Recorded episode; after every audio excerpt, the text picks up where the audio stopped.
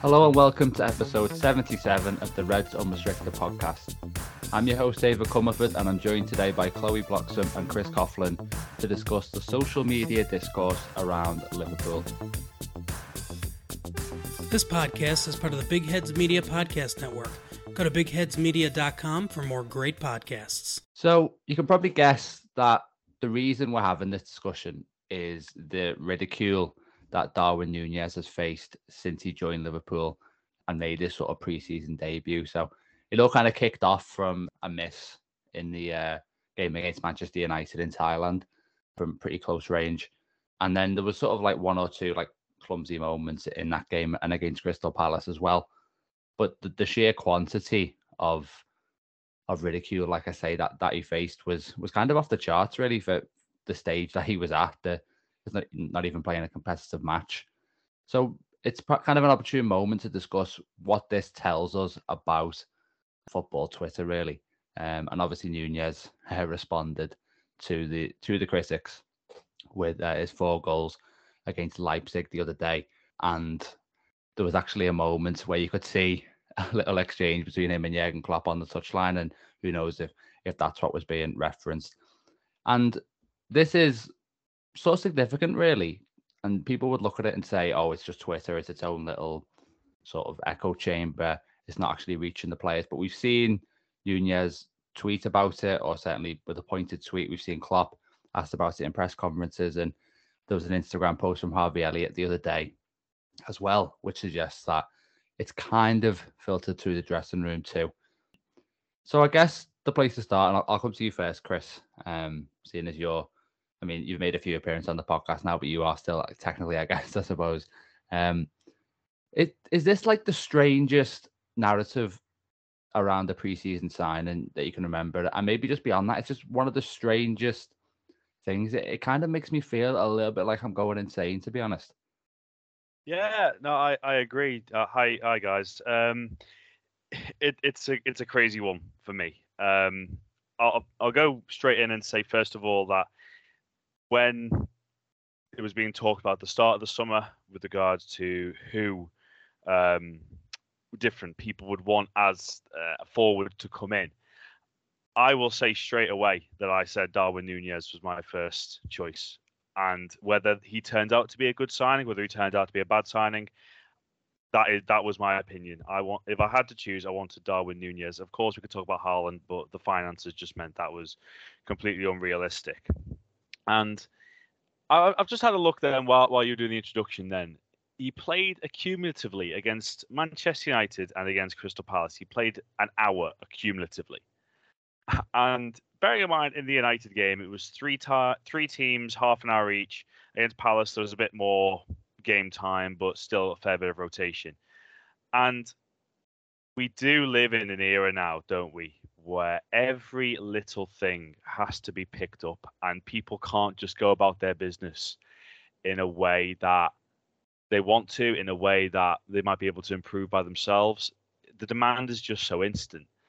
And I was thinking to myself a few examples. I, I, presume you two saw the video that went around about Torres's friendly debut as well uh, back in 2007. And again, Fernando Torres did not have the best of days that afternoon, but then the rest was history in terms of how he hit the ground running.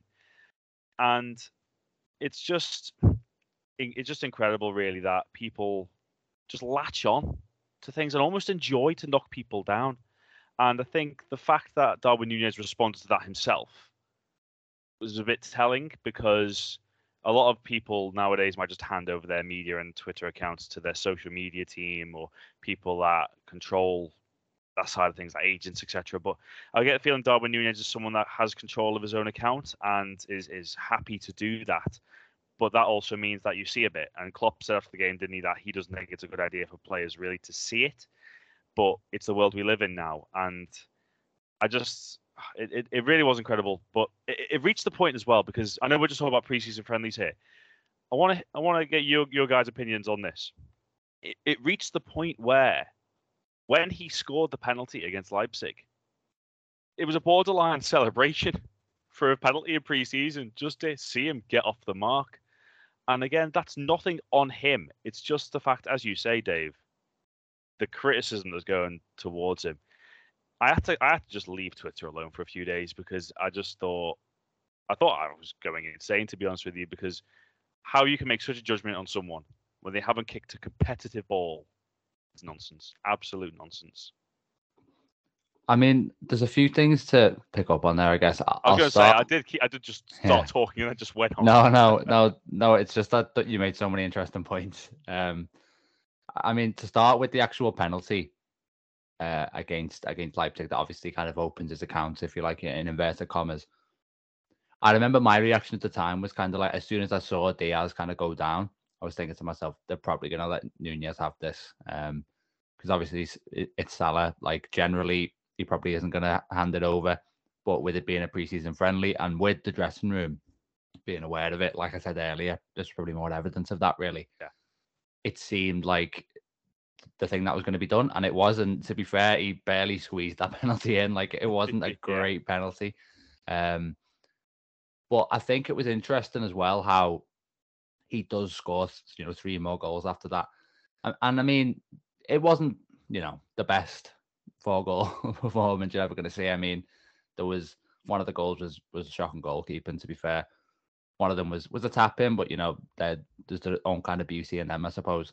And then there was one, to be fair, that was you know just a really accomplished finish.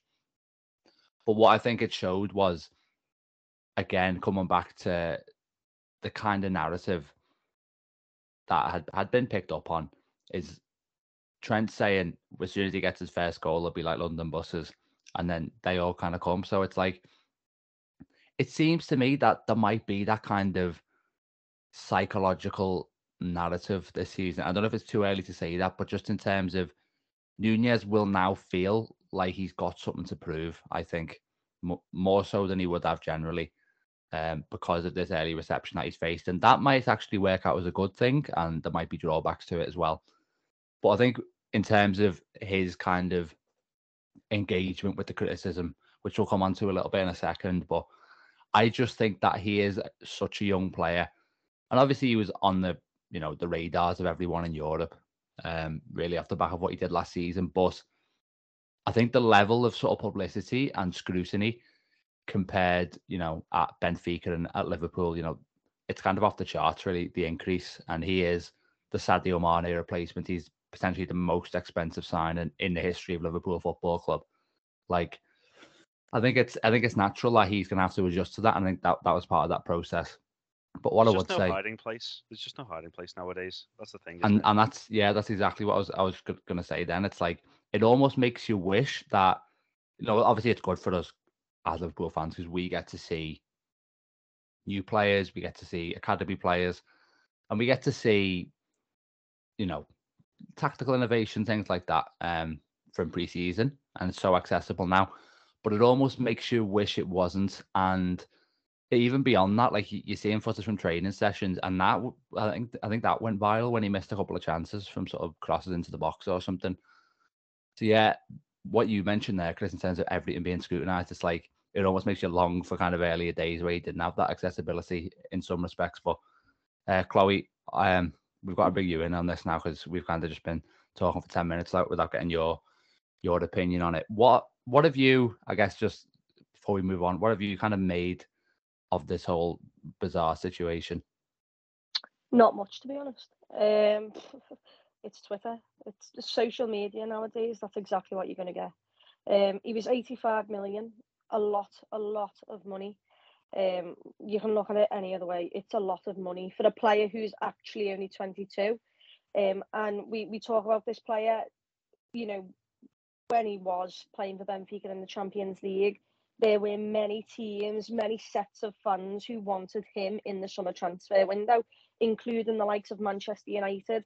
So when when things, I mean, someone's very sad to sit there and make this entire compilation of these misses, but at the same time, it's always going to do that because a, it's going to get views, it's going to get likes. It's it's a part of social media nowadays. You're always going to get ridiculed, especially if you're worth 85 million um, at the young age that he is. And um, yeah, he, he missed a sitter against Manchester United, but it, it's for me, it wasn't. We've seen it happen before. Um, it was just. I think what I've done compared to a lot of other people is LFC Twitter's not actually match day and go for it, match match going fans. It's it's not. A lot of LFC Twitter is people who sit behind the keyboard and type stuff that can be controversial to get people to follow them, to get an audience.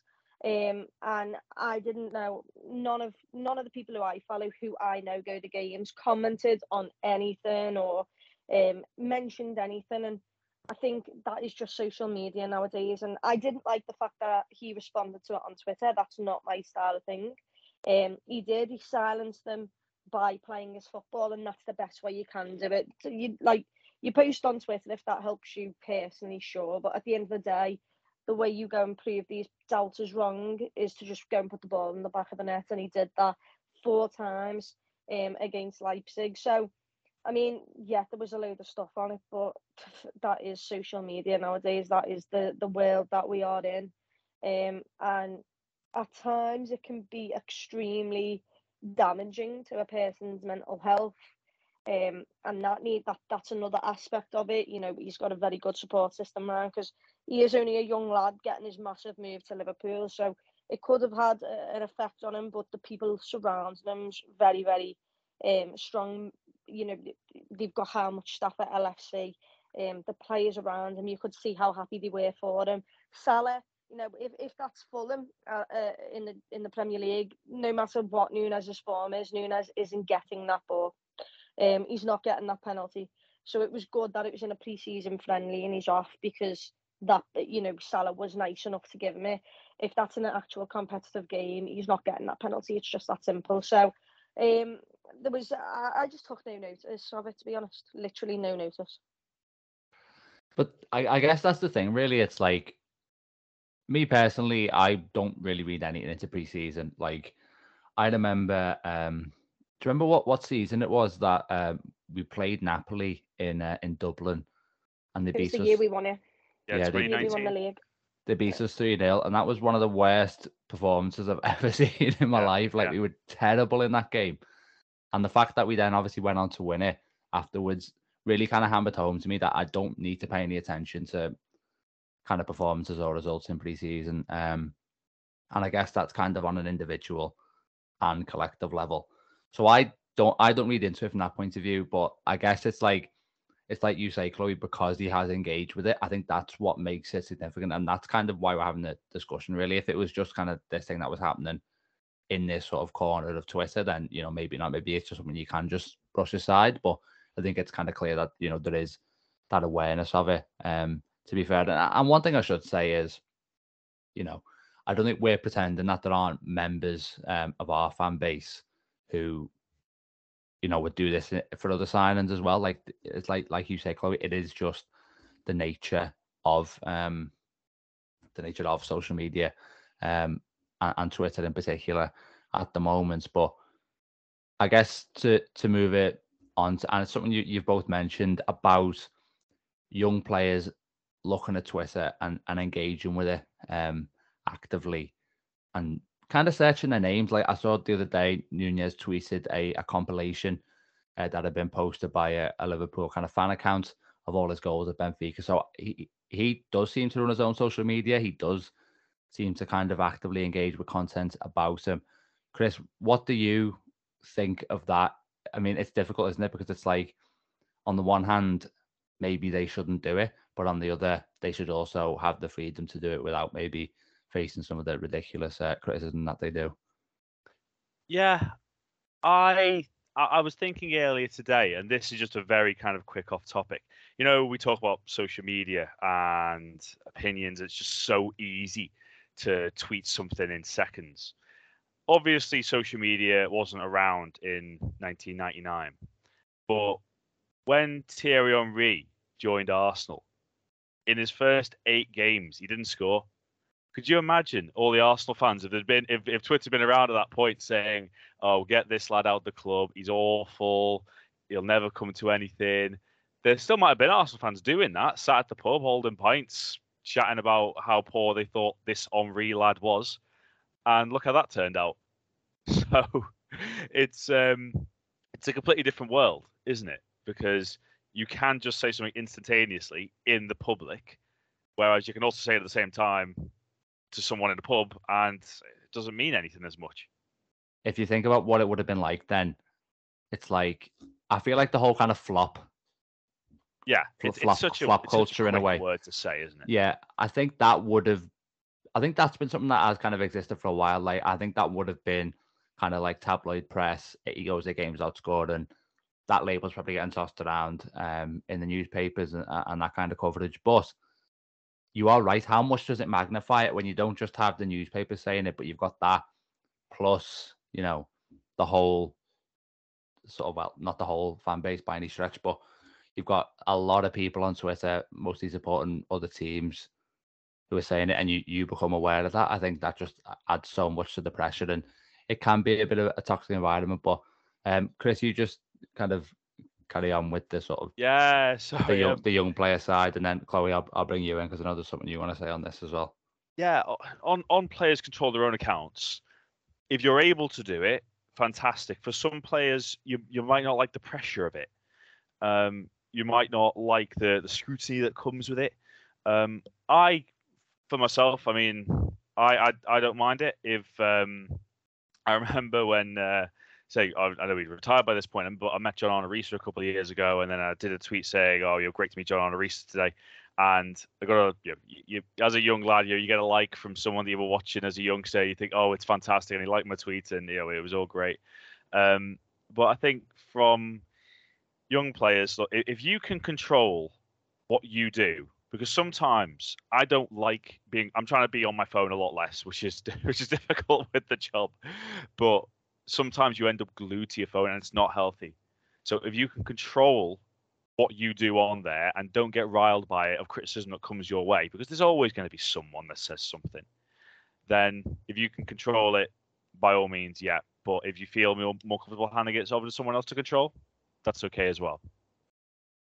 And uh, what I've kind of just been reminded of is, do you remember when Wijnaldum left Liverpool, or it was certainly in the in the final knockings of his career? I'm pretty sure he did an interview where he was like, I think he might have actually talked about the distinction between the sort of two sets of kind of Yeah. groups in the fan base. It was like online fans, um, who a lot of them were, were sort of hostile to Wijnaldum because he, I guess it's just kind of the nature of his role. It's just like there was an association made that he was kind of useless just because it was very understated what he was doing. Um, obviously, you know, people who kind of understood football, I guess, knew that his contribution was actually quite important.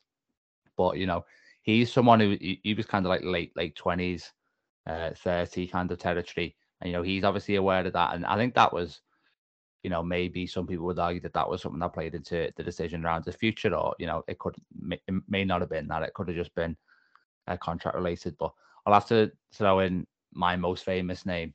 Seeing as I mean, it doesn't- does not to, compare to get a like off yeah, but doesn't compare to Riise at all. Um, but basically, I remember Asmir Begovic referred to a clean sheet as a cleanie. Um, so I so I quoted his tweet saying, um, "I'm not sure this is acceptable," kind of thing. Obvi- Obviously, just like thinking that as a, as a football phrase yeah, exactly. Which which it isn't, but so he- so he he then liked that, which I was like, well, I have just kind of slightly insulted you there, but you know, fair play, fair play, Asmir, and you know, he did it while he was at Everton as well. So I guess it's, it's a bit of a, a betrayal on his part um, to like it, but that was a quote of his tweet as well, so it wasn't like maybe he didn't seek it out too much. But anyway, incredibly tangential. Chloe, um, I'll let you say what you've been wanting to say.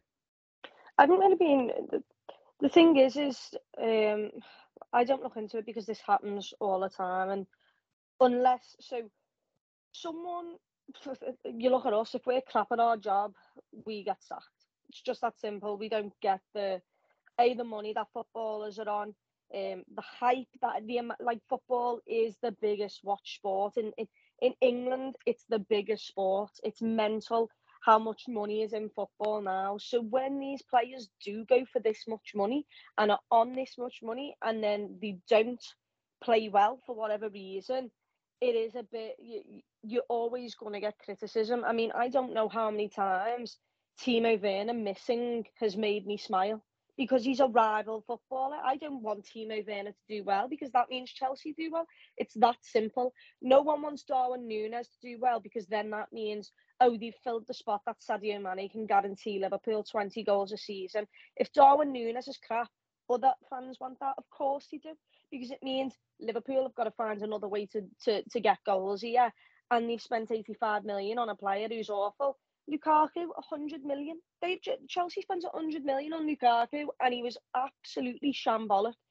So uh, this is just normal things. I, I think, yeah, them going through pre-season and making a 40 second complete like that's a bit too much. But serious, do I want Sterling to do well next year because he plays for Chelsea? No, absolutely not. No, I don't. Um, and this is just this is just what it is. I think this is also the thing that we all get stuck into is the fact that no rival fan wants a new signing for a, a rival club to do well because it then therefore means that there's something for the other team to be happy about. And you don't really want that. Um that's just the competitive nature of football. It's how much passion let's say is in the game because um if if if no unless Liverpool win the Champions League, I don't want any other English side to win the Champions League. I don't care who it is. It could be Leicester. I don't want you to win the Champions League. And that is because if it's not Liverpool, I don't want anyone else from England to. That's ours. And I, I just think a lot of people people take it for jokes on on on social media and to get likes and all these other things. But in reality it comes down to they're either a bit worried when we signed him that he's actually going to do well um, B, it's taking the mick out of player missing from five yards out, which I've done plenty of times. How many times have I liked something from a player missing from five yards out because you, you're actually stunned by the fact that they've missed it? It's funny. It's funny if it costs them something in a game. I'm not laughing directly at the player. I'm laughing at the fact that the scenario and what they've missed. And, and and like I laugh at Chelsea for spending 100 million on a player that's gone back to AC uh, Inter Milan for nine million. That is stupid it is that is the Chelsea way, and they've done it how many times, and that's funny to me. And I think a lot of people get the backs up over it. A lot of people are a bit stupid for in the first place making something a 40 second video of something that's pre-season where the lads literally only just came into the into the team. Um, the, the real business is done when in in competition. Um, but any any big miss that Darwin Nunez misses is going to go viral on Twitter. That is just where we are. That is social media, and there's no point in getting absolutely riled up about it unless someone's getting death threats or something seriously horrific. If someone's just joking about a, a, a rival player missing a, a, a shot, well, I'd laugh if I switched it round. I'd laugh at that as well. If I was watching City and Haaland missed, I'd laugh. I would because that's just what we're that's I don't want them to do well. It's funny players missing stuff. But if it becomes a massive big serious thing, then that's when we should step in. But someone just taking the mick out of someone missing something, um, that happens every day in football. And I think, you know, it was someone Klopp said himself. He was like, "Our oh, fans probably." I think he said, "Our fans probably do it with new Man United signings as well." And really, that's kind of what you, what you touched on there in a way. I'd it's like we kind of can't claim that it's just an exclusive thing to like rival fan bases doing this, but I kind of want to pick up on something else you said there and think about whether Liverpool are kind of a bit unique in this respect because I remember, um, I guess it was mostly magnified on the final day of the season because after the Champions League final, I basically went on a bit of a phone blackout for probably well, certainly that night anyway. Um, and, and mostly the day after as well, to be fair. Um, but it was more so after after the final Premier League game when not only on social media but in the stands at Anfield. Um, I wasn't actually at Anfield, but I'm pretty sure the Wolves fans were cheering. And when the news came through that that City had scored, and you know, you're like, well, they're just kind of trying to rile the fans that they're kind of next to maybe that's just fair enough. But then it's the fact that you've got Man United fans in the away end who were cheering the news that they were getting while they were getting beat by Crystal Palace of um of Man City winning the title and obviously coming back against Aston Villa. And it just made me feel like like I said earlier, it made me feel like I was going insane in a way because the sheer desperation I think for Liverpool to fail is unbelievable. Like, and I think it says a lot um, about really ha- just how successful they've been um, in the Jurgen Klopp era. And that was really what hammered it home for me. I think the word quadruple was trending. And the whole thing about the quadruple for me was like, it always seemed to be an external thing that was put onto us. It wasn't like, yes, you had, I think Trent and Salah maybe posted things on social media, which were a bit like, you know, we're going for all four. So there's that. But I think a lot of it was kind of outside pressure. And we never really brought into that to be honest. I don't think people expected us in our fan base to win the quadruple. They just hoped that we could do it as a dream, really. So, what does this say, Chris? That this whole Nunez thing and this kind of unprecedented level of scrutiny in preseason for a signing, what does it say about the size of Liverpool as a club? Do you think? Because it's like Chloe said earlier, an 85 million signing, potentially the biggest in the club's history Liverpool's track record with recruitment is, is probably the best of all the elite teams. So there really is just a complete and utter desperation for, for him to fail, and kind of as a consequence, Liverpool to fail within that. I think it shows the size and success of Liverpool right now in terms of one of the biggest clubs in world football in such a short space of time. And you're right to say that. When um, Klopp came in, there what you know it was an interesting period to say the least, and it has just gone from strength to strength, especially since uh, especially since 2019. Um, I think it's important to say as well with, with Nunez, obviously potentially 85, and I was thinking about this earlier oh, earlier in the week because I saw an article quote 85, and of course we've said 85 here, but it'll only be 85 if Liverpool and Darwin Nunez are successful as a team and personally. So that's something important to point out as well. I'm not saying 64 million is cheap, but there are obvious add-ons linked to success. And uh, you know, I, I did agree with a lot of what Chloe said because ultimately, the better you are, there's going to be other there's going to be people that don't like it, and the more successful you are, there's going to be people that don't like it as well. Um, you know, not just in football. You look at celebrities, and a lot of people really say there's a successful celebrity, um, unless they're like literally someone that you just cannot dislike. There'll be people that maybe are jealous of them or whatever, but it's because they wish that they were them, and it's wish that they had the success in life. And it's another avenue of what we see because he was so scrutinized from the off. Um, and I, I personally don't believe that you can't read anything into preseason just because, say, for example, with Nunez's goals, I'm glad he's off the mark in preseason. Of course, if he didn't score in preseason, then hits 30 to 40 in the season, there really was nothing to worry about. But I just prefer the fact that he's got used to the goal scoring front straight away. Um, but ultimately, you know, the the the higher you get, the more people that may want to knock you down. And it's a consequence of being so successful and ultimately being in a position where a lot of other clubs want to be. Like, j- just for example, very quickly, um, you know, only winning a double, for example. Yes, there was an element of deflation, of course, because you want the Premier League, you want the Champions League. But how many clubs could we name right here, right now, that would love a domestic cup double. It would be a, a very long time.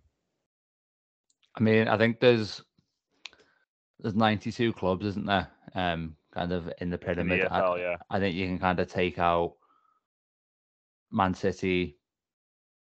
Uh, I mean, how many more clubs beyond Man City would, would not would not take that? At the well, say, start say, of the say for example, you know, Chelsea. Obviously, we you know beat Chelsea in the two finals. yeah, Chelsea win that. Chelsea win the cup double. It's a great season for them. I think so. I think you're right. Um, and, and just to touch on the the preseason thing again, I think you know there are certain things you can read into it. You know, you look at Everton getting beat. Um, was it four 0 by Minnesota the other day, and you know it's not representative. I mean, Minnesota, for example, are kind of in their season, I think, um, in the MLS. But Pretty much halfway through, I think. yeah, you look at it and you're like, in the context of what happened last season, and them coming so close to being relegated, it's a scare for them, I think. Um, and you know the comments that Thomas Tuchel's been making about Chelsea's lack of commitment, you're like, it's something bubbling away there. So you know things do. There are there can be signs in pre-season, um, but I think a lot of the time it's like really as soon as you know, as soon as it starts against Fulham um, in a couple of weeks, or even against Man City um, next weekend to a degree, it's like all all of that kind of should be forgotten really. Um, aside from just kind of random things popping into your head, um, and that's really what I think you've just got to kind of have the perspective on. Um, whilst you kind of when you're kind of in this period now, you're like it's the only football you've got. You know, you've got to kind of step back from it a little bit. But um, Chloe, what do you think about this? Um, I mean, I just think there's no point looking into it to be honest, because pre-season for me doesn't really mean anything. The pre-season to me means get back into the rhythm of playing football, get your fitness correct, um, get your mind set and your body set in terms of being in situations. The only way in football how you get back to full strength is being in those situations. We mentioned Virgil van Dijk how many times he got injured, came back and was still good. But the only way for Virgil to push his body and to know how ready he was was for to him being in those situations within a football game and doing it. Practice is one thing, you know, training's one thing, but the only way to actually know where you are and know your limits and everything on your body is to be in a game, get your mind working in a football game, knowing people's runs, knowing your positions. You only get that when you're actually in a game. Pre-season is that just that for me.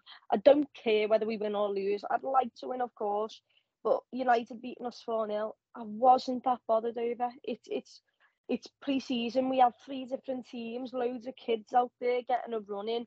It was, you know, to travel the world and let fans from everywhere come and be able to experience a football game, to experience Liverpool, to see these players. Um, and yeah, Darwin Núñez, all I needed from Darwin Núñez was to see the style of player he was. And I seen that. I seen his runs. You know, he was constantly on the shoulder. His runs were really good. People just struggled to find him. He got a shot on target from a really tight angle against Manchester United. That's good. We know that he's got some power in the shot. He knows exactly where the goal is. That's all I needed. He's now got a goal. Great. That's even better. And I think the only thing about pre-season that I need is cohesion of the football team is for these players to get used to each other because Darwin Nunez is new. You saw him when he was playing with Diaz and Salah, they didn't know his runs. They didn't because they're so used to the front three that they're in, and Darwin Nunez isn't that. The he, Darwin Nunez was always in the right place, but the final ball wasn't always correct or perfect for him to run onto. And yet, when Harvey Elliott and Carvalho came into the team, these are players that don't play in a natural front three you know, they're usually not wingers anyway. They're usually in midfield somewhere. So the, the it was the case of okay, I'm just going to play what's in front of me here, and it works so well with Darwin Núñez was be, because all he did was they adapted to him in the way of we're not used to playing in a front three, so let's just play what's in front of us. Darwin Núñez is on the shoulder here. I'll put it in behind this side, and it worked, and it was really good.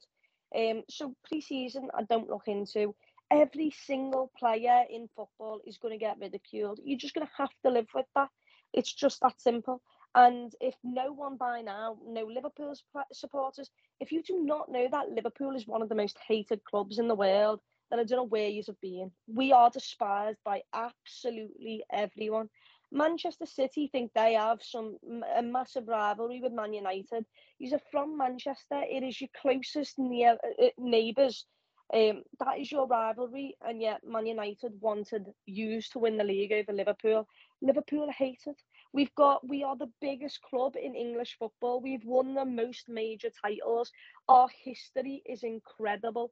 We are adored by the fans. Everyone wants to believe Anfield's not special. Everyone wants to believe that Trent is not an unbelievable right back. How much does Trent Alexander Arnold get ridiculed when he's one of the best right backs, if not the best right back in football? You're just, if you're that good, if you wear the Liverpool badge, if you're a Premier League team, you're always gonna get ridiculed just because you're at the highest level. Um, and I mean, every single player who puts on a red shirt is going to get ridiculed if you get if you play, no matter what age you are, because there are people there who despise Liverpool Football Club. Um, and there are some sad people who literally feed off other people being absolutely, you know, atrocious.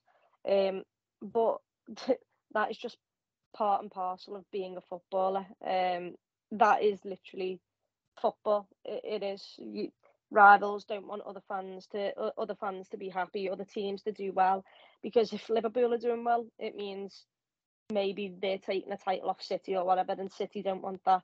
Um, so I think a lot of people look into it a bit too much. It is just football. It's social media, unless it's direct. I think the only difference with this one was you could tell it was getting to Darwin Nunez because of the fact that he put something on Twitter. But at the end of the day, unless it's extremely bad. If someone's just taking the mick out of someone missing or being crap in a game of football, I can deal with that. I can deal with it because you're basing Darwin Núñez off 30 minutes of football in one game. I'm not stupid enough to, to look into that. Um, I'll know that when the time comes, if there's a ball in the box, he's going to be lethal. And I saw that with his second goal against uh, against Leipzig the other day. That deft touch from him. Um, I'm just not stupid enough to read into these things. I mean, just to first like bring it back slightly to the preseason thing, I think you bang on about style of play in terms of being one of the things that you can gauge from it. And I think the whole dynamic with Salah is one of the most interesting aspects of the signing, to be honest, personally. And there have actually been signs that I reckon of an understanding kind of developing there, so some kind of encouraging ones, whilst they do get used to each other, like you're saying. Um, and on and on the kind of second part of the answer about, you know, the question that I asked about kind of like the size of the club. What annoys me about it in a very immature and and selfish way is that I kind of, and this is you know, if I, if any non-Liverpool fans listen to this, I think you know, they will kind of scoff and rightfully so probably. But I kind of feel like we are the good guys at the top of the table at the moment. Like I look at our squad, yeah, and in terms of players who are unlikable, I think Robertson can be, you know, a little bit of a wind-up merchant. Harvey Elliott's kind of got this kind of arrogance about him, in fairness, um, which you're going to enjoy if you support the team and probably resent uh, if you don't. Other than that, I think it's a really kind of likable group of players, to be honest. And you know, how how often do you hear fans of other teams talk about how much they like Klopp? Um, as well. And you know, going up against City and, and kind of the nature of that of that project that they have, I don't know. The most naive part of me kind of wishes that um there would be kind of more people in Liverpool's corner, but I understand because of the size of the club, um, really that that's not going to happen, and that everyone's priority is just kind of this partisan wish Liverpool's are failing. You know, the whole thing makes me makes me question. I've always kind of wonder, you know, which of the two clubs is is like bigger, Man United or Liverpool. But the past the past few weeks, I may I've maybe think Liverpool might even have an edge to be honest, because you know it's easy for me to say that 100, percent but and it's and people celebrate a lot when Man United fail. Don't get me wrong, but have I seen some of the things I've been seeing about Man United about Liverpool in the same context Man United? I don't necessarily think so. Um, to be honest. But um, I want to move it on to kind of the, the more internal side, but I'll let you come back in first, Chloe. Yeah, no, I was just going to say, I mean, you mentioned, you know, Liverpool there and, and how big we are and how we're hated. Um, that's just natural to me now. But what we haven't mentioned there of, of people also hating Liverpool is the damage of what this government did do to us and the damage of what newspapers did to us because I remember after Wolves we lost. It, we, we we obviously won, but we lost the league. And I remember I was on a bus to Sandhills, and some Wolves fans were on it. Um, some some um, maybe 20 year old girls and the dads or whoever they were going with. And I remember I was at Sandhills train station and the they were uh, out and out, they'd celebrated, they were like, Liverpool can't say they won the league, you know, there's no difference between finishing second or eighth or whatever, wherever they finished. And they were trying to rile up Liverpool fans around them. And one Liverpool fan just turned around and was like, lad, I'd shut up if I was you because you just don't want to rile a Liverpool fan up. And uh, a police officer had to get involved, but just to tell them to shut up because they could see they were trying to get on people. And this woman who must have been early 20s, the, the, the girl turned around and went, at least we don't kill our own fans. And that is when I realised I have never, ever, ever heard anyone say anything like that. And I've heard chants of it in uh, in Anfield from the opposition end, and I've but I've never directly stood next to someone and have someone say something like that about Hillsborough. I just I've never, thankfully, I've never had to deal with that. But a Wolves fan out of nowhere when you finished eighth and Liverpool haven't got won the title on the last day of the season, somehow that led them to say these words, and then it hit me how much that what happened then still truly affects Liverpool as a city now. Liverpool is the city, Liverpool is the football club. People just can't get out of their head what happened on that day and how we were lied about and still like to believe the lies. And a lot of that have hurt us um, because these are things that we're subjected to constantly and maybe we're also hated because people can't see the truth of that.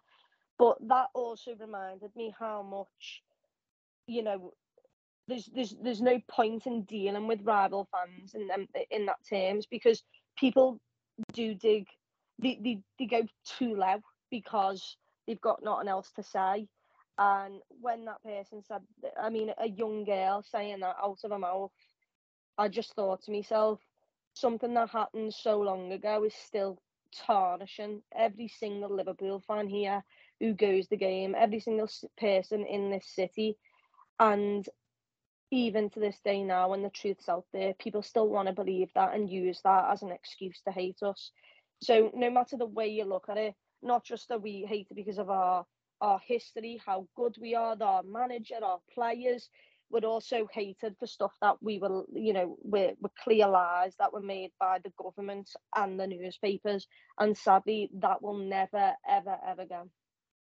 I think I think you bang on there to be honest. Um, and it kind of isn't something I've thought about about too much, but I think you kind of hit the nail on the head in that there is an element of a strong element of like anti sort of Scouse sentiment. I think in the country stemming from you know the lies that that were told, and that's not going to be entirely separable. Um, it's just is, is the reality from from the football side, given how you know big a part football is of a lot of people's lives. So, yeah, I think that's definitely a factor too, and it's a bit of a more sort of sinister one, really, kind of as an undercurrent there. Um, but having kind of talked about the external side of sort of social media and perceptions of Liverpool, um, let's talk about kind of in, in this part of the podcast, um, the internal sort of Twitter discourse at Liverpool. And really, I'd say that there's kind of two sides um, to Liverpool Twitter. Um, and not everyone will, will, fit into this, but the the label that gets used quite a lot, um, and kind of derogatory way is like top red in inverted commas. Um, and again, this is very much like a twi- Twitter echo chamber kind of discussion. Um, but what it comes down to, really, if you've not heard that label before, is the optimists against the pessimists, and there's going to be that divide in every single fan base. That's just the way it is, and that's just how it's framed at Liverpool. And if you want a kind of a, a manifestation of it this summer, I'd say you look at the midfielder debate, by which I mean, do Liverpool need to sign a new midfielder? A lot of people are saying yes. What are the club doing? They're setting themselves setting themselves up for failure. Then you've got the optimists on the other side saying no, look at the starting options we have, look at the young players we've got, have faith in the team, etc. So that's really kind of a representation of it. Um, Chris, I'll bring you back in now. how do you see this kind of optimist pessimist divide um, on Liverpool Twitter, um, the kind of top red um, situation, and are you yourself kind of in a middle ground? Do, do you think where you can kind of sympathise with with both, or do you kind of lean more towards one side as a really optimistic fan, or as maybe a little bit more of a, a cautious, guarded one? It's a very good. That's a very good set of questions.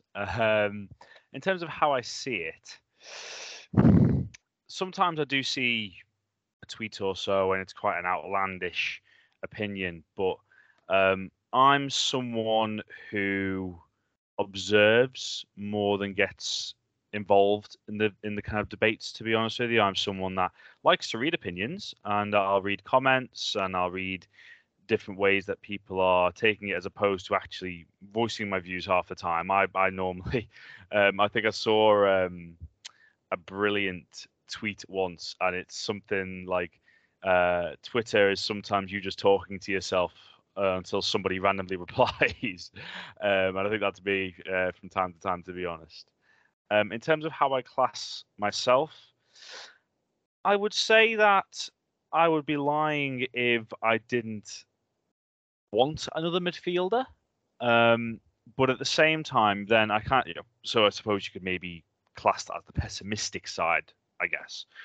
But then you take a step back and I realise that Jurgen Klopp has earned the faith of every single Liverpool fan and then some more because that man is very, very good at his job. And if he is calm about the situation, I think we should also be calm about the situation. We're allowed we're allowed to want things, of course, absolutely. But say, for example, Jude Bellingham, it would be I think it'd be a brilliant signing. But if you remember back to 2017, there was a lot of clamour to bring in a centre back. Again, Twitter was going wild with those kind of things, and a centre back didn't come in. Why? Because there was one centre back that he wanted, and he came in in January 2018. And quite frankly, the rest is history. And there were a bit, so many people saying, just buy, just buy a, a 30 million pound centre back, just buy a 40 million pound centre back. There was one centre back on the face of this planet that Jurgen Klopp wanted, and of course, it got a bit messy in the summer of 2017 when the club released a statement. But Bridges rebuilt, and Virgil van Dijk came in in the January. And sometimes it's just a call for calm because it's almost a, a bit insulting as well. I totally get what Chloe means, uh, you know, in terms of letting stuff blow over your head. But it's almost a bit insulting to the players that are available at the club because, again, you you kind of disregard people. Curtis Jones is still incredibly young. Harvey Elliott's not even 20 yet. I cannot wait to see Fabio Carvalho in an attacking midfield role this season. So it's not as if Liverpool don't have options in midfield. Liverpool have plenty of options in midfield, and for some, it's just a case of game time because the more game time you get, the, the better that you are likely to become. You're going to learn things, you're going to become more experienced. And I get again it's the whole knee jerk thing. Maybe people can be pessimistic and things like that. But yeah, I would say I don't necessarily put myself into each camp. And again, I'm more of an observer than someone that will reply to somebody and say, "Oh, that's ridiculous," or or something like that. But people are entitled to their opinions. But I just think sometimes I do see tweets and it's tough, and it's good sometimes to take a step back, take a calmer perspective of it, and then realize, look, you guys can think that if you're, you know, some people are just very happy putting their stuff out in the open, you know, all sorts of opinions, but I would say I like to kind of observe and like analyze a bit more before jumping into things. So, what I can kind of glean from that is uh, you seem to be very like balanced in your perspective, where you can definitely see arguments on, on both sides generally. Mm-hmm. And, you know, I would say from that answer, you would maybe lean more towards being the optimist because, you know, kind of trust and Klopp really is the thing you, you seem to come back to. Yeah. Um, I just think as well, because we, we, we talked a bit about mental health, uh, haven't we? And it's like, yeah, I I just prefer just to look at life in a better way. Yeah. Just because, you know, we're not here forever. Yeah. I don't know. I don't know. Obviously, like you get down after defeats, you get down after results that didn't go your way, those kind of things. But um, and football is apart from family, football is the biggest thing in my life. I literally don't know what I'd do without it. Um, but at the same time, it would drive me insane if I went on Twitter and started arguing with somebody that wasn't Yeah. even in the same room as me. Yeah. so uh, that, that's I don't I don't I don't often reply to people when they tweet and stuff. But if someone replied to me, so I'll have a conversation. But I'm not going to argue with someone that I'm not seeing face to face. Yeah, and I think I don't really I I wouldn't necessarily do that either. I think what what I kind of do is, you know, a lot of the time to be honest is I see tweets and this is from people kind of really on both sides of the, the, the spectrum that I kind of outlined and I'm like I kind of like sc- just scoff at them privately to be honest. Um Mhm. and I'm like, you know, you sound like a little bit of a parody of yourself in some respects. Um I think, you know, with me personally, um, I I'm probably more towards I'm certainly near the middle, but I'm probably more towards kind of the wouldn't say pessimistic as such, but kind of guarded um and But not thing- one things can always get better. yeah. Yeah. Yeah. That, that kind of thing really. So an example is like last season, I predicted that we'd finish third um in, in the league. Um and I did that as kind of like, you know, Chelsea had just won the Champions League. I didn't know where we were going to be at. And I'm thinking like I just looked at that as kind of like a rational thing. Um and I try when I make predictions just to kind of do it rationally and not kind of do sort of hope as opposed to Mhm. expectation kind of thing. Um, so I think people would look at me saying kind of third for for especially given how close we were to win it, and thinking, you know, maybe you are too pessimistic, and and maybe I am to a degree. Um, but you you know, Chloe, we do on this podcast, or we certainly did for a while. Like we predict um games um pretty much every week. Um, and it would always be me kind of probably going with the, lowest score line, and then you and Dan would be kind of competing for who would have the biggest winning margin, really. Um, and I think I was kind of the only one who would ever kind of go for the draw, um, for example. Um, so you have kind of you seem to be kind of very much an optimistic fan, and and that's like, you know, completely legitimate because you know this Liverpool side is probably the the best Liverpool team ever, um, to a degree. So where do you where do you sit on the the optimism pessimism scale? Do you think that we kind of see manifested on Twitter? And also, second part of the question, whether or not you kind of involve yourself in it, because I don't think you necessarily do to a great extent. Do you think it has become a little bit toxic as a platform because of these kind of internal arguments that go on?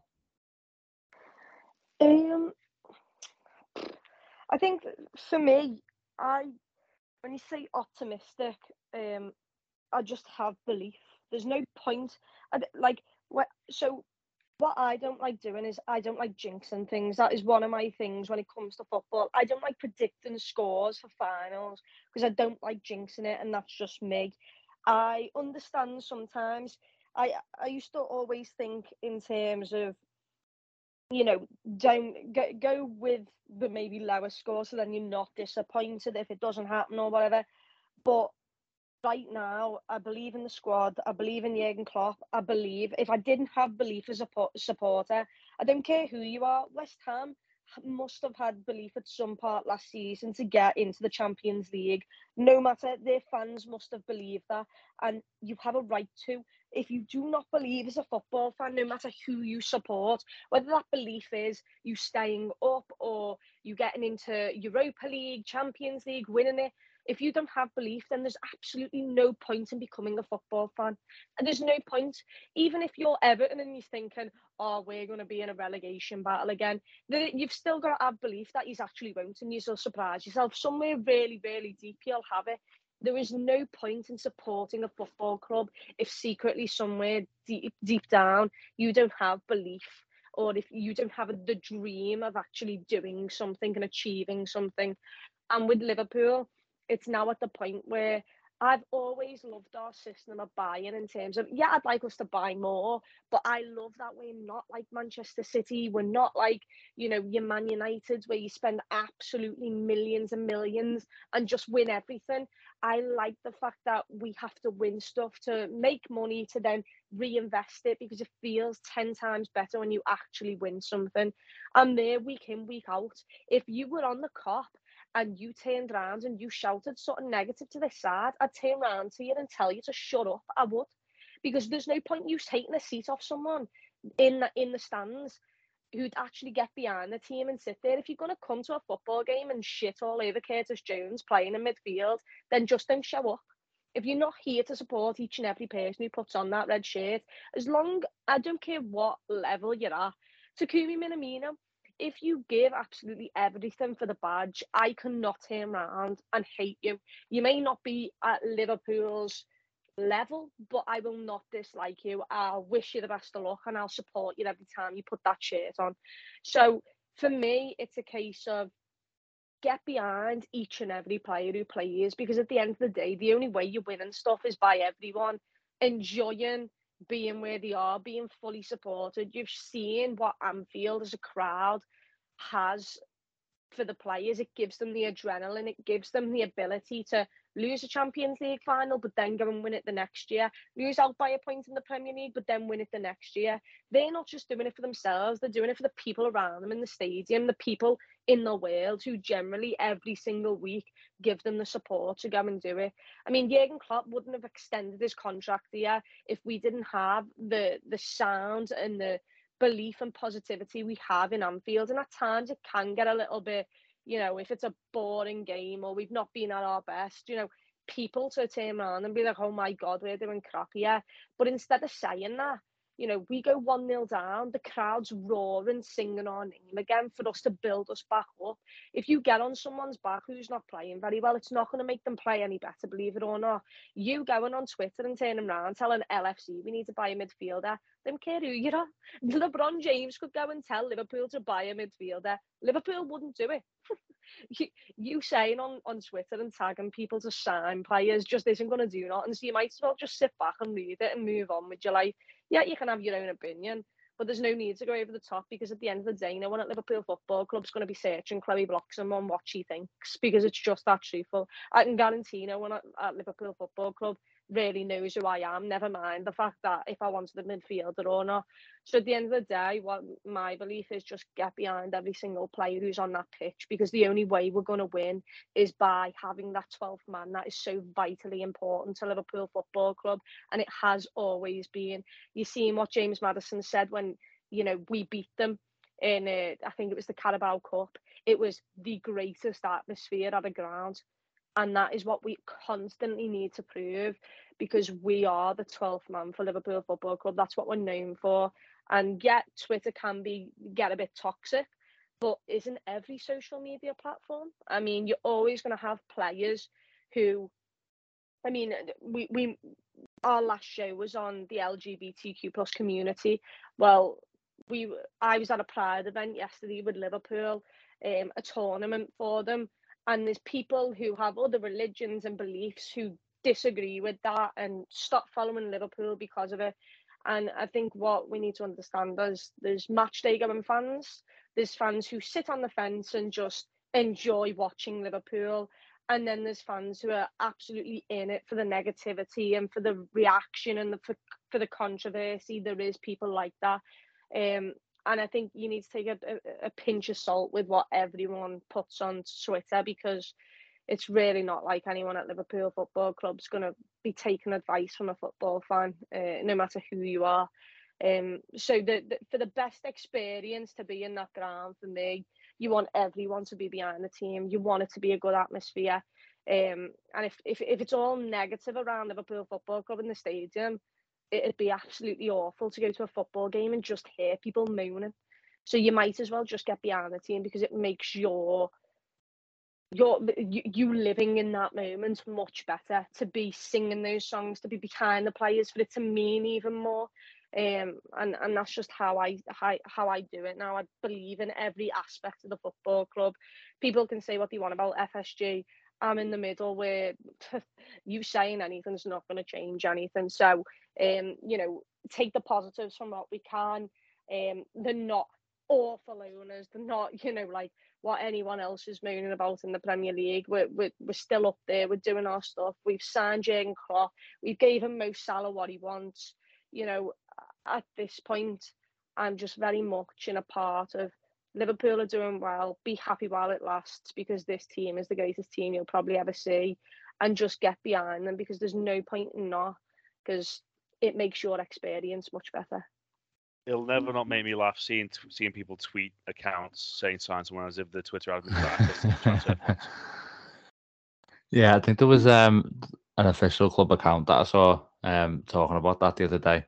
Um, it, it must um, yeah drive the drive the admins quite mad to be fair. But I think, I mean, first of all, Chloe, like this is something I wanted to say myself earlier. Like on the belief side, you kind of bang on because it's kind of like with the quadruple thing last year. It's like be along for the ride almost. It's like I can I think being optimistic is inherently better. Maybe maybe not just you know in life, but with football as well.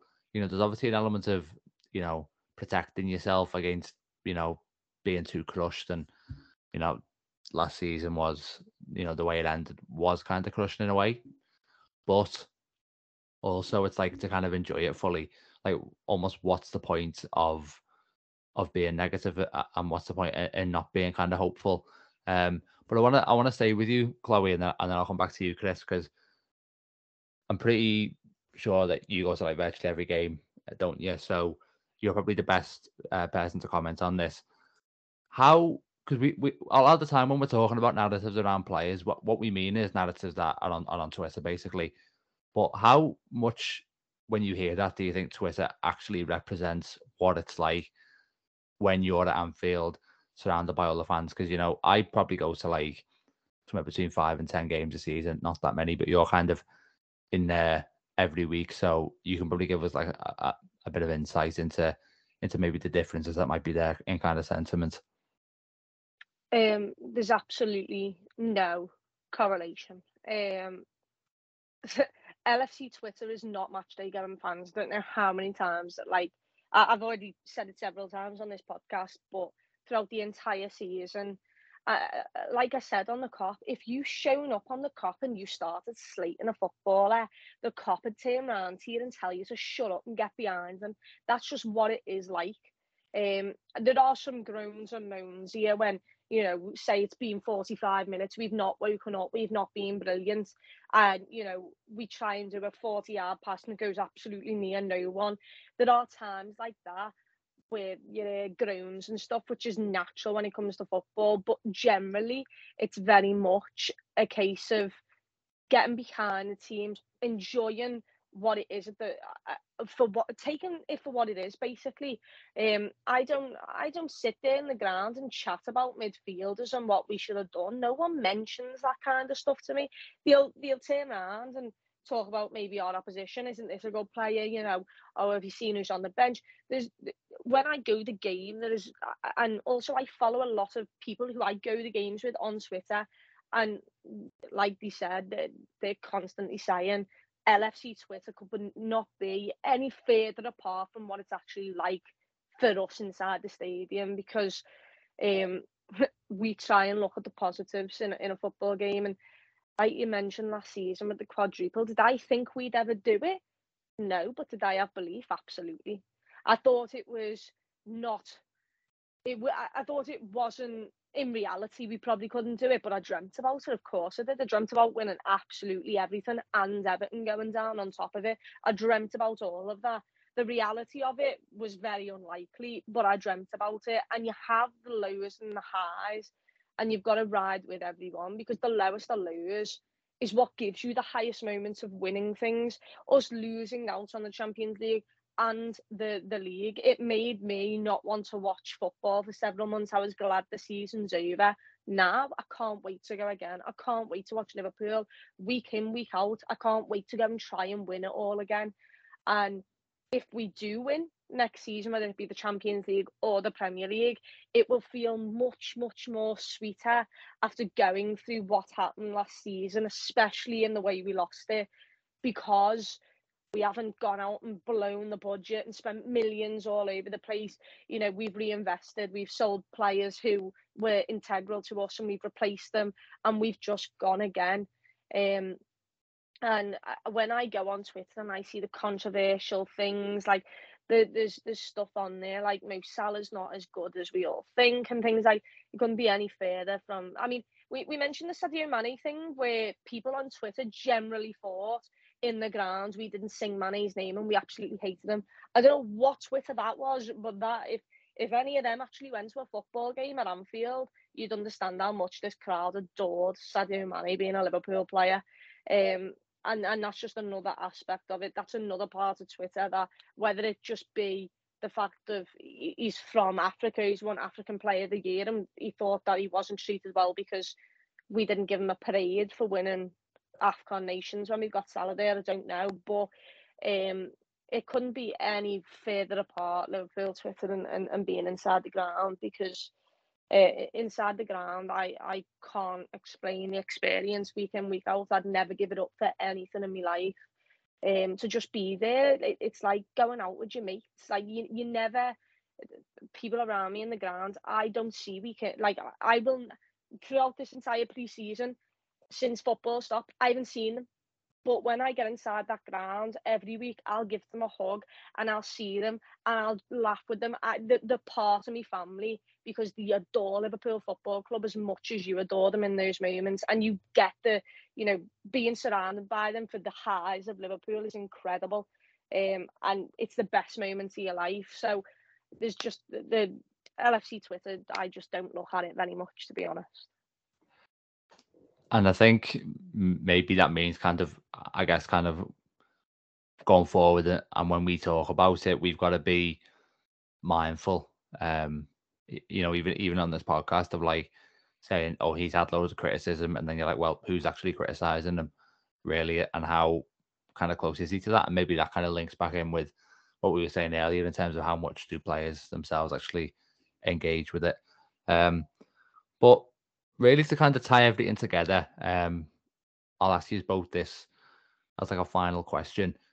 Do you think having, you know, Twitter as a space to discuss football, do you find that to be a good thing, bottom line? Um, Chris, what are your thoughts on that? I mean, it's kind of a big question. Like, how, how do you sort of approach it um, at this present moment? And do you think that there is kind of too much toxicity on there to be kind of just as enjoyable as maybe it should be? I think social media is a good thing because it gives people a voice. It gives people freedom of speech, which ultimately uh, we we all have. Um, but again, it harks back to the conversation there was, uh, I think, earlier in the year, certainly over the last few years, that a lot of people that will criticize, say, for example, football Twitter, if you want to kind of coin it into one area, they'll have a footballer as their avatar. They'll have their um, they'll have their handle as some sort of pun or play on words involving a player's name.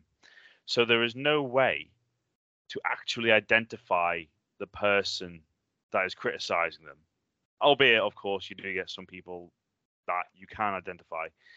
But it, it might even hark back to that whole identification thing because if, if Twitter said to me, oh, all of a sudden, oh, we need proof of who you are, we need proof of who you are to update your account, or your account gets uh, blocked or whatever. Sound? Yeah, I'll just send some details, approve it's me, and that's absolutely fine. There's a lot of people aren't held to accountability, of course, then you are kind of walking into the whole you know into the racism debate and everything like that which, which is absolutely horrendous. So when twitter is good it's great. But unfortunately when twitter and social media is bad and goes the other way it's very difficult to stop it because at the same time say somebody does tweet something abusive to a player then if people go in on them and start criticizing them, that person knows they can just sit back, put their phone to one side for an hour, don't even need to look at the replies, and they can just get on with their life while other people are being angry, talking at someone that they've got no idea who they are.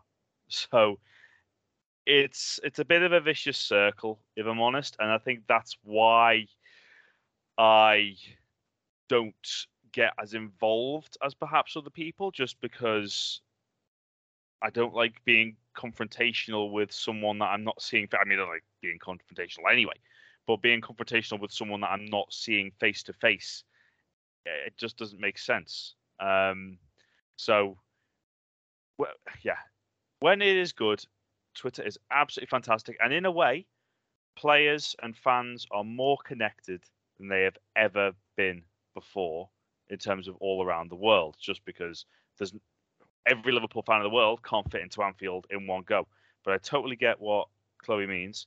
Going to the game is a very different experience than just sitting at home and watching. Going to Anfield is incredible. I cannot wait for the game against Crystal Palace. I'm you know, count, counting down the days for it. It's going to be amazing walking back in there.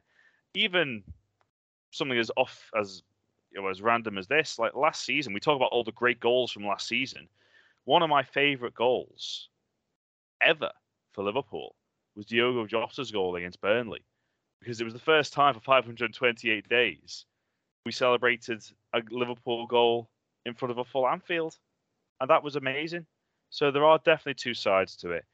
Um, at no point can I say social media is all bad because there are plenty of good parts to it. But yeah, unfortunately, there are some people that don't use it in the way that I think it should be used. I think it's it's it's kind of a question really that could have its own podcast, you know, completely. Yeah. I think, you know, say after Liverpool win, I think you know I really enjoy you know scrolling through my Twitter feed. Like, um, like, like, like. Yeah, like. exactly. That's what it is. It's just like it's such a positive space, and being able to have this forum is. I don't really take it for granted, you know, where we all have this forum where we can discuss. You know, you mentioned earlier, Chris, where it's like Twitter's like saying things until someone replies to it, and like it's, yeah. it's a little bit close to home. Oh, that someone's actually replied.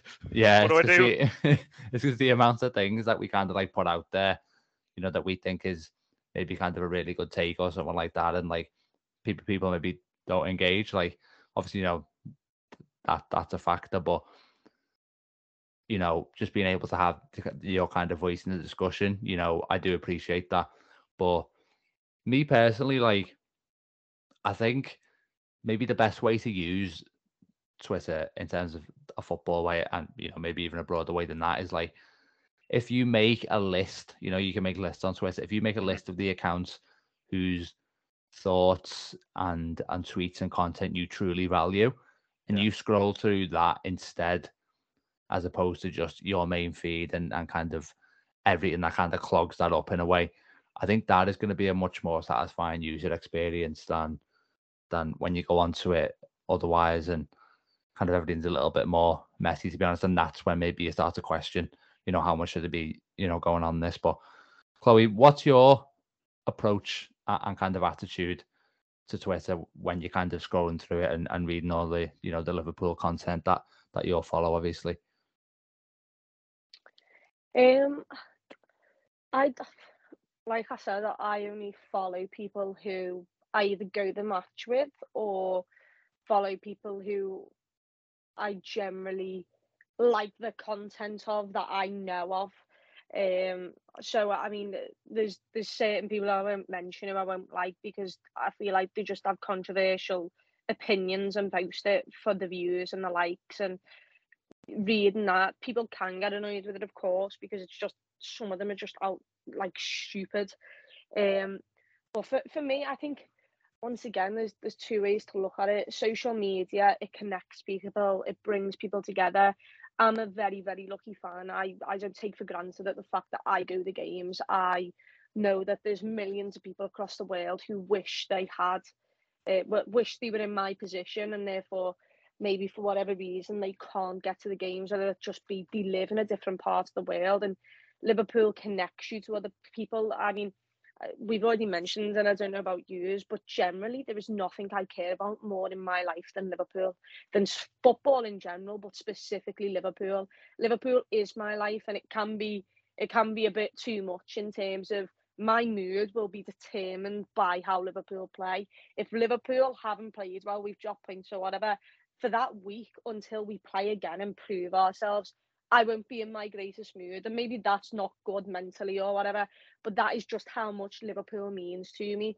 And there are people across the world who wish they could talk about Liverpool and wish they had other people like that who they maybe don't know face to face or they may not be surrounded by. None of my mates like football at all. So for for that reason, Twitter's good because you can make friends or you can go to games with people or there's people, you know, there's supporter clubs now from wherever you you live in the world. So for that reason, it's especially good. Um, to be able to communicate with other people and have your own opinions and freak speak, uh, uh, speak freely, it's very good. But on the opposite side of that is if there is certain people who decide to send death threats or be racist or you know discriminate someone for whatever reason homophobia anything like that um it's very easy for a lot of people to do that and mentally destroy someone whether that be a fan or a player um and and not have any consequences for their actions and that isn't correct. Um there's there's far too many situations throughout the season where people have been racially abused and it's like, oh, that's fine. We'll block this this Twitter handle that's done it. Well, don't worry, they'll just go and create another Twitter handle with a different email. It is far too easy for that to happen and for that person to then carry on abusing people in the way that they do. Um, so, but but like every social media, it has good sides and bad sides, and I think the side that we're talking about, where people become too aggressive and abuse people racially or whatever, um, I think it's down to Twitter itself to either get people's details or however they do it. It's for Twitter alone and these other Instagram, all of these, to make these people who create accounts have some sort of consequences if they do um, do these things like racially abuse someone. It is far too easy for, for someone to racially abuse someone and get away with it and create another account and go again and do it to someone else. Um, but like I said, until Twitter, Instagram, um, all of, all of these social medias have that in place where someone will get repercussions for doing stuff and not just get blocked. Um, and and they've got to be held accountable. Then I think it'll be a much better place because if if something's got your details where you can give it to someone else and say this person's just racially abused someone and you know you know that that social media can do that. Obviously they're going to be less likely to do it because they don't want to be phoned by the police or whatever it's put if it's put to the police and say we've got evidence of you racially abusing someone for missing an open goal uh, you know something so stupid like that. Um so I, I think it's good and bad. It just needs it needs more support in terms of mental health aspects and everything. Yeah i mean there's there's layers of, of problems uh, really, and you know, in terms of like severity and the levels of that, and you know, about the, the things you know we're talking about in terms of Twitter maybe being a little bit toxic and and getting your mood down in, in some respects is like that's one thing, and then obviously there's the whole you know issue about abuse as well, and really you know a lot of the the things we're talking about here are worth, like I say, like a full podcast in themselves, but um we'll wrap this one up now. Um, so thanks very much, uh, Chris and Chloe, um, for you know getting involved in, in the discussion. I think it's been uh, really interesting. Um, so we're obviously now building up um, back to back towards the start of the season. The Community Shield is next weekend, um, and then the following weekend Liverpool get the season underway um, against Fulham. So stay with us um, for the lead up to that, and uh, obviously into the season as well. And remember, if you enjoyed this podcast, to uh, give it a five star review on Spotify, please, and also recommend it to any of your friends. So, yeah, we will see you uh, next week, probably before the Community Shield. And yeah, as Chloe Bloxam would say, up the Reds.